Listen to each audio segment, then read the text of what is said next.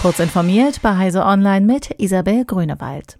Mehr Raum für Radfahrer. So lautet seit langem die Forderung vieler Expertinnen und Experten mit Blick auf die Sicherheit im Straßenverkehr und um Klimaziele im Verkehrssektor zu erreichen.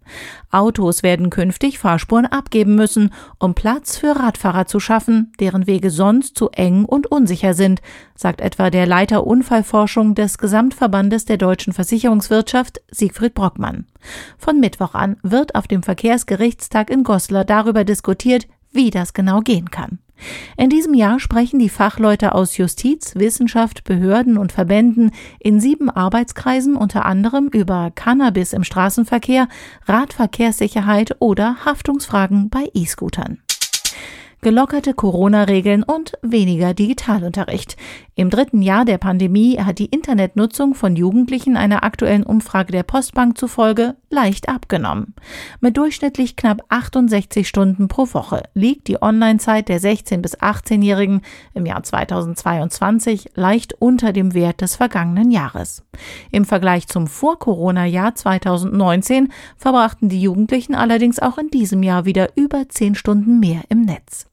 Dabei sind Tablets unter Jugendlichen deutlich beliebter als Desktop-PCs und Laptops. Die meiste Zeit verbringen junge Menschen aber weiterhin am Smartphone. Der Maildienstleister Mailchimp hat zum wiederholten Male mit dem Verlust von Kundendaten zu kämpfen.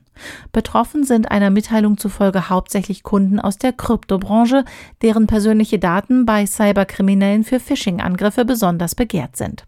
Aber auch der Cloud-Dienstleister DigitalOcean teilte in der vergangenen Nacht einigen seiner Kunden mit, ihre E-Mail-Adresse sei unerlaubt kopiert worden.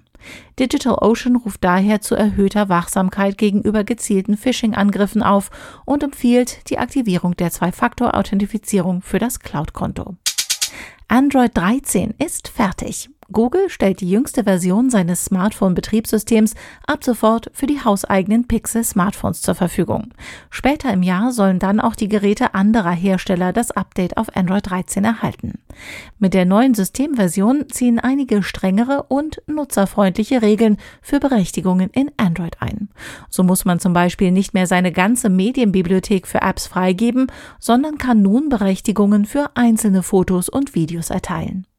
Diese und weitere aktuelle Nachrichten finden Sie ausführlich auf heise.de.